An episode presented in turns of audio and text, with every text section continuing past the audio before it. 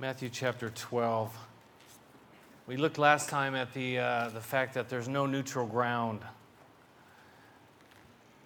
You got to be one side or the other.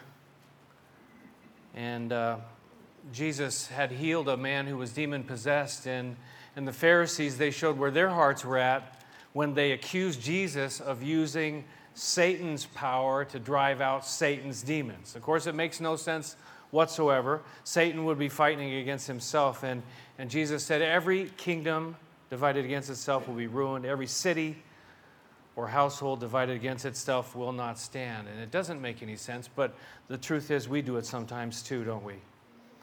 Jesus defeated the strong man because greater is he who's in us than he who's in the world.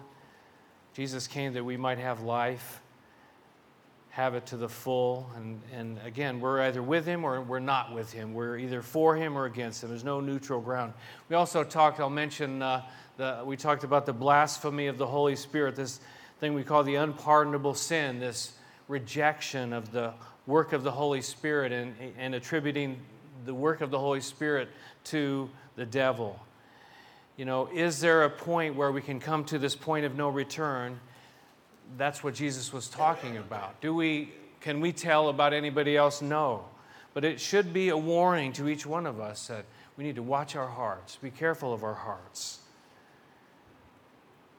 And what's inside will come out. Today, I want to look at uh, the last section of the chapter twelve that we haven't looked at. Two things I want to talk about. One is seeking after signs, and the second is about filling the empty house. Grab something here.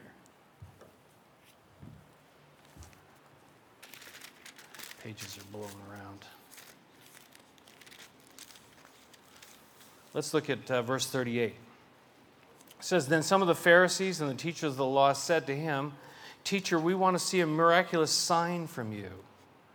They came to him," and again, this is right on the heels of what we had just seen about what they were saying about Jesus and the work of the Holy Spirit. So they, they say that, and now they come and they ask him for a sign from heaven. So wh- what's going on? Do they have they had a change of heart? Do they want to trust him now? Show us more so we'll be able to trust? I don't think so when we see what Jesus' response is. Again, we saw last time that he knew their hearts. He knew what they were thinking. He knew uh, what their thoughts were. And and really kind of what it is here is they're, they're saying to Jesus, and it's a very dangerous thing as well, they're saying to Jesus, perform for us. Perform for us. That's a scary thing. When you and I, when any human being tries to tell Jesus to perform, tells Jesus what to do, and And sometimes we kind of pray like that, and I've I've heard, you know, in different kinds of settings where, well, you know, if we confess it, if we say it in a certain way, then God has to do it. Some of you know what I'm talking about? Like he has to perform because we've said it in a certain formula or a certain way, and we, you know, we said the words in a certain order or whatever. It's ridiculous. And it's a dangerous thing as well for us to even think that that could, or, you know, be something that could happen. Jesus had already healed a man. He had been healing people. You know, he'd been doing all kinds of miraculous works. So the question is, when is it enough? How much more would it take for them to reach this place where they would believe? How much more works does he have to do? This is the question that I think should be asked about this. You know, uh, This idea that it's got to be thrilling, it's got to be exciting, it's got to be sensational. If Jesus came and he emblazoned his name across the sky, would it make a difference? Would people then all of a sudden by, you know, droves come and respond and become believers in Jesus Christ? Is that going to really make a difference? Someone said this, that more miracles would not change their minds. But I want to apply that to ourselves. How much do you and I need? What are we looking for? Are we looking for something that's just going to, you know, grab us? Or has it already been given to us? I remember there was a, a, a gentleman that, that I was friend, very good friends with. involved in many years ago, and, and used to have him come to our church and speak at our church. But he kind of went down this path where he was looking after a sign and a miracle and, and certain kinds of things. His whole, his whole goal, it kind of got down to this, his whole goal was that I want to see someone raised from the dead. Now, I believe that God can raise people from the dead, and and, and is he doing it in different places? Probably. I, I mean, I personally don't know of that situation, but I've heard reports about that. But his goal was he wanted to be there. He wanted to see God raise some, someone from the dead. And, and that was like what he wanted out of, out of his relationship with God. And I thought, something's not right here. Something is kind of twisted. And, and, and you know, at, at that point in time, I had to say, you know what, it, we can't do this anymore. We can't have you come here anymore. I, I just... I just can't do it. It's it's too far. And, you know, a couple of years after that, you know, I hear that him and his wife are now divorced. And, and you know, maybe he should have been seeking after something within his own family, I wonder. The sign, the miraculous sign he should have looked at was how to keep his marriage together. What is Jesus' response? Look in verse thirty-nine. It says, he answered, a wicked and adulterous generation asks for a miraculous sign, but none will be given it except the sign of the prophet Jonah. For as Jonah was three days and three nights in the belly of a huge fish, so the Son of Man will be three days and three nights in the heart of the earth. He says, I'm not going to perform from you. I'm not going to do what you ask me to do. I'm going to do what I've came What I came to do, which, as you and I all know, was to give his life. But the first thing I want to point out to you, and Jonah, we all know the story of Jonah, and some of us think that it's just a story, but the first thing we see when Jesus talks about this is that he's confirming the reality, the historicity, or the historical fact of the, of the account of Jonah. He's not saying that it was a story. He says this is, this is a truth, you see. I'm very, very concerned about people who take the Scripture and, and turn it into something, you know, like a fairy tale or a story. I, I heard of someone who was talking about the book of Genesis, and they called it a poem. That is scary to me, because it is, this is God's Word. This is God's Word from beginning to end. These aren't fables. These aren't stories. These are accounts of what actually happened. You can study the, the, the whole thing about, you know, the inspiration of the Word of God and, and of the, you know, the inerrancy of the Word of God, and you'll find and you'll see. That's the first thing. But the second thing I want to say about what he, what Jesus just said here is that the sign that he said he would give to them is what? The cross and the resurrection. He, he pointed to the to the account of Jonah, because Jonah was, you know, three days and three nights in the fish. And, and you can go back and read the, the account of Jonah. It was it's very short. It's only four chapters. You can read it. But Jesus said this is what the account is going to be, going to be. The cross and the resurrection. Jesus himself is the sign. What more do we need? Paul said in First Corinthians chapter one, a verse we've talked about many times, he says, Jews demand miraculous signs, and Greeks look for wisdom, but we preach Christ crucified, a stumbling block to Jews and foolishness to Gentiles, but to those whom God has called, both Jews and Greeks, Christ, the power of God and the wisdom of God.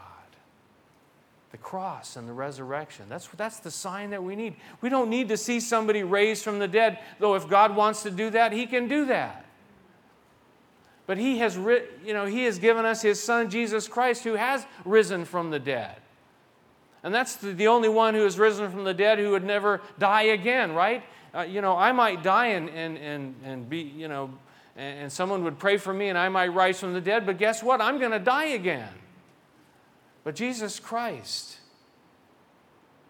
himself is God's sign. He died for our sins. He was buried, and he rose from the grave, never to die again, defeating death, paying the price for our sins. How much more do we need?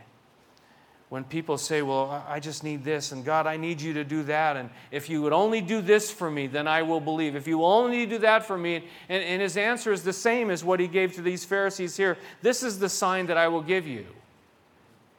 Jesus Christ, the cross and the resurrection. Look at verse forty-one. The men of Nineveh, this is where Jonah went and preached. It says, the men of Nineveh will stand up at the judgment with this generation and condemn it, for they repented at the preaching of Jonah, and now one greater than Jonah is here. Jonah went to this place called Nineveh, and and he preached, you know, a, ju- a message of judgment that, that, you know, their time was for judgment was there for them. And it, and it said, and you read it, this huge turning to God in this place. Some think it was the, the greatest uh, awakening or turning to God in all of history, this, this story, this account of Jonah in, in the city of Nineveh. But the people, these, these small group of Pharisees that were now standing in front of Jesus, what kind of response had they given to him? Their hearts were just hard. They would not believe. They would not accept. They would not turn. And he says, now one greater than Jonah was there. When you read about the story of Jonah, it's kind of interesting because Jonah, he did not want to do what God called him to do, right? He didn't want to go. God said, go to the city of Nineveh and preach against it. And he said, no, I won't go. Why? Because he hated the people of Nineveh. They were not Jewish people. He hated, uh, you know, the people, uh, or they, they weren't from his, you know, family line or whatever. And, and he hated them. So he wouldn't go. That's why Jesus says someone greater than Jonah was there. Jesus came and he preached life and he preached it willingly. Jonah was kind of forced into it. But Jesus came. God himself came down. How much more do we want? How much more do we need? Look at verse forty-two. It says, the queen of the south will rise at the judgment with this generation and condemn it, for she came from the ends of the earth to listen to Solomon's wisdom. And now one greater than Solomon is here. You can read about the Queen of Sheba, she's also known as, in First Kings chapter ten. It says that she would rise at the, as at the, rise at the judgment with this generation condemn it. Why? Because of her action. You see, she had heard about this man Solomon, who was a son of David, right? A son of David. She'd heard about him. And she said, I need to go and listen. I need to go and hear. So she put out the effort. She took the action. She went and she listened to Solomon's wisdom. What did these who were standing in front of Jesus do? They would refuse to listen. Their hearts were hard. And he said, now one is greater than Solomon is here. Solomon, a son of David. Jesus, the son of David. I'm sorry, folks, if maybe you would like to see some crazy, miraculous things happen here. If if if that's what you're looking for, to, to kind of turn the tide in your mind, I don't know what to tell you, but I can tell you that Jesus has come to the earth. God himself came down, Emmanuel, God with us. He gave his life. He, he loved people. He gave his life willingly. He was crucified for my sins, for your sins, the sins of the whole world.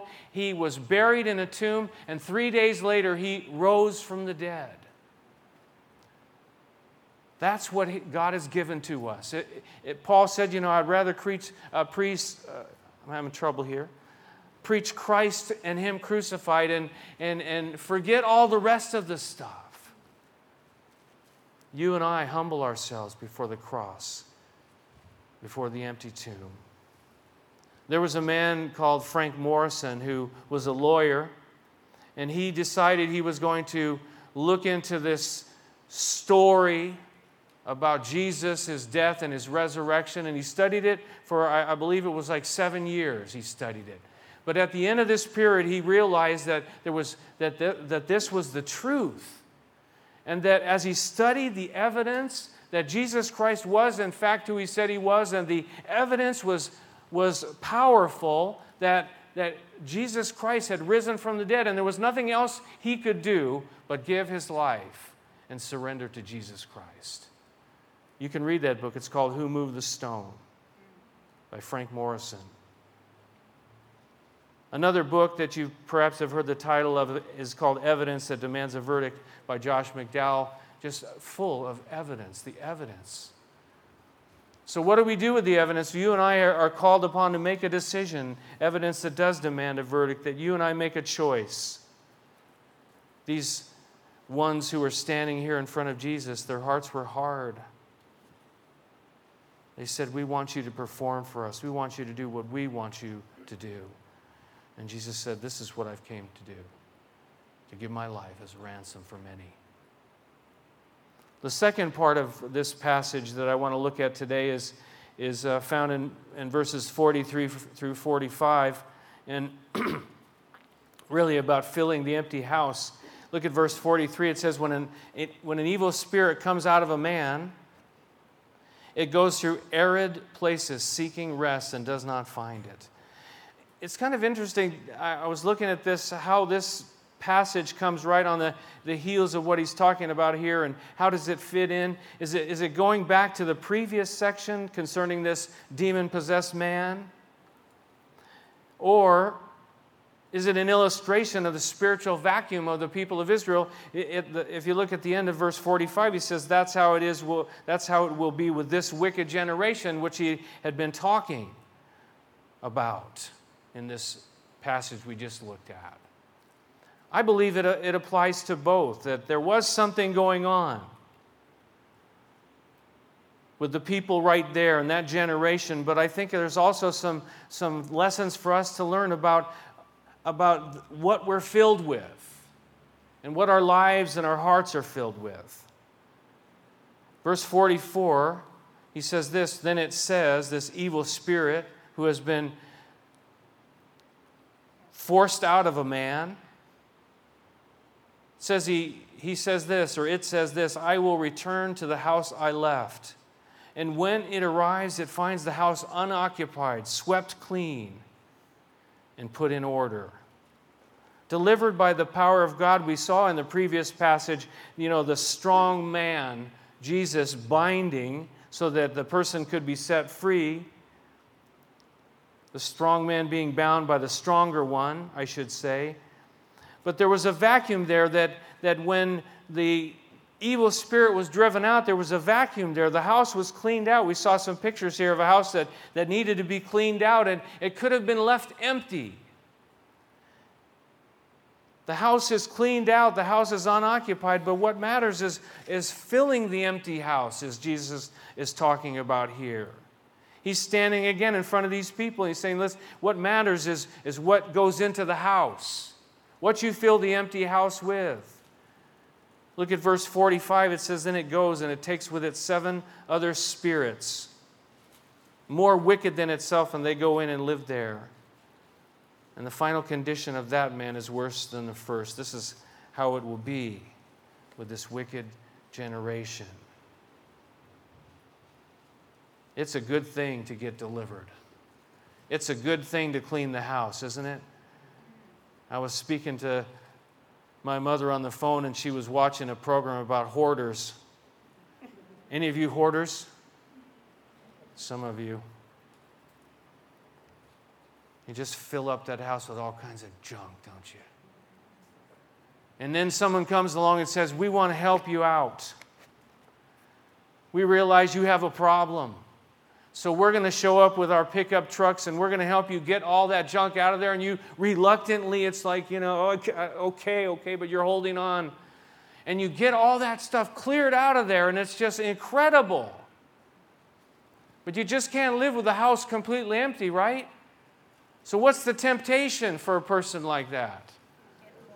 Just start collecting that cardboard, those old bottles and cups and cans. Rolls of string, old nuts and bolts that are bent, stuff that will never, ever be good for anyone. And the temptation is to start bringing that stuff back into the house. Jesus is saying, listen, when you clean out a house, you need to fill the house with something good and right and clean and pure and holy. So many times we do that. We're, we're going to clean out the evil, and we're going to, we, you know, we hear God's word and we say, I got to do something. I'm going to clean it out. I'm going to get it out of there. And we do it and we make a step. But then we don't take the next step of filling it with something pure and clean and good. We don't make a change in our lives of how we're living. We maybe stop doing this one action, but we don't fill it with something that's positive and that's good and spiritual, or, or, or just a good thing that we could do to fill its place. And so when there's this vacuum and you haven't filled it with something good, guess what the tendency is? To start doing that same thing over again. If you don't replace it with something good, the old, the bad, the ugly wants to come back in. That's true for every one of us, you know. Don't leave the house empty. Don't just clean the house. One commentator said this: evil is always looking for the opportunity to make a counterattack and to regain the ground that's lost. We can make steps, and we need to make steps. We need to get rid of the idols. We need to get rid of the, the wickedness that is part of our lives, but, but we need to fill it with something good and right and pure. Otherwise, we'll end up worse than before. Another person said these words: the warning for individuals is that re- reformation is not enough. One must not only cast off bad habits, but allow his heart to be filled with Jesus Christ and his life with worthwhile activity. Otherwise, he will find himself a victim to worse habits than before. He says, no heart can long stay empty. You can't just leave it empty. You got to fill it with something good. In Romans chapter one, it talks about, you know, those that, it says they did not think it worthwhile to retain the knowledge of God, and he gives them over to depravity.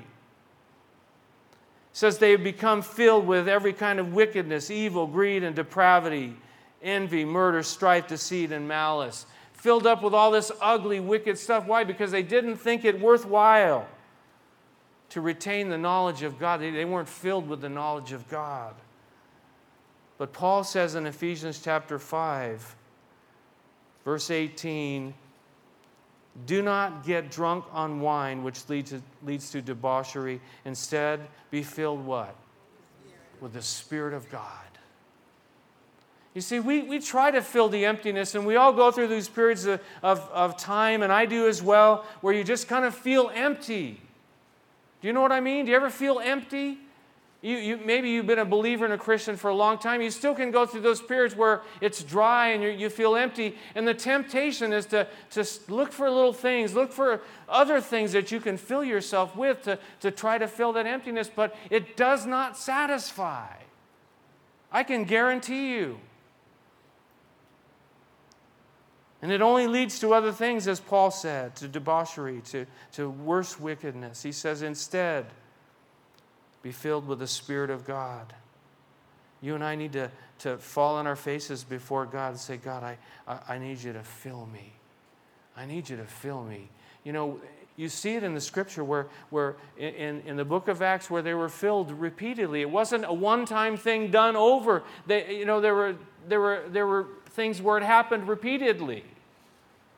I want to be filled with God. I want to be filled with His Word. I want to be filled with His Spirit. Does that take some of the things we saw in the first section? The Queen of Sheba, she had to put out action, effort. Her heart needed to go for it. And maybe even the stubbornness of our flesh could be talked about in terms of a person like Jonah, where he, he had to kind of had to force the flesh to do what God wanted it to do, what him, God wanted him to do. Jesus told us that the Spirit is willing, right? But the flesh is weak. Acts chapter thirteen says that the disciples were filled with joy and with the Holy Spirit.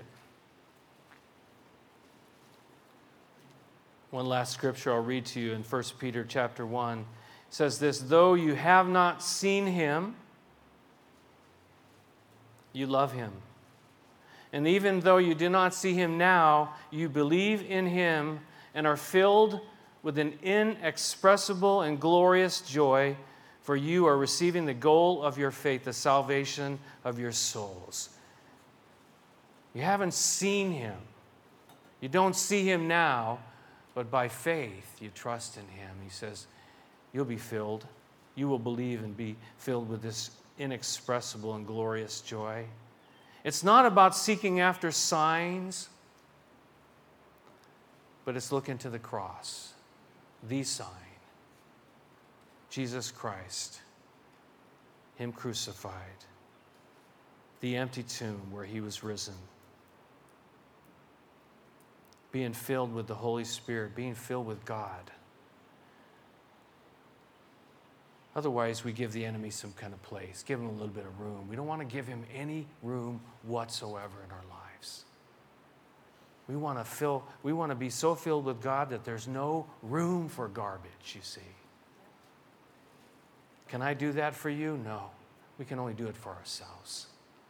And when we're alone with God, when we're alone, we're by ourselves, I challenge you and I ask you, as myself as well, to, to surrender and submit and fall before God and humble ourselves before him and say, God, fill me with you. Fill this house with you. Do you do it just once? No. Every day in our lives as we continue to go on, God, fill me with you. I want to be a vessel for you, for your Holy Spirit. Let's pray together, shall we? Our gracious Heavenly Father, we just come before you with our simple hearts, maybe sinful flesh, and maybe we've been in that place where we just want to demand things from you, and but you have given the sign, the cross, and the empty tomb, and the evidence is there. So we come and we humble ourselves before you. Some of us have been delivered from the power of the enemy. Some of us have been delivered from the habits and the wickedness of the world. All of us have, really. We know that. And Lord, I pray that you'd fill us with you, with yourself. That we wouldn't go trying to fill the empty voids and places in our lives with the things of this world, the things of the flesh. But fill, be filled with the Spirit, as Paul said. Continuously filled with the Spirit. We need you, God. We desire you more than anything else. Help us to fight that fight against our own flesh, against this world who thinks so differently from what your word teaches, that we might truly live for you. In Jesus' name we pray. Amen. Let's stand and sing together, shall we?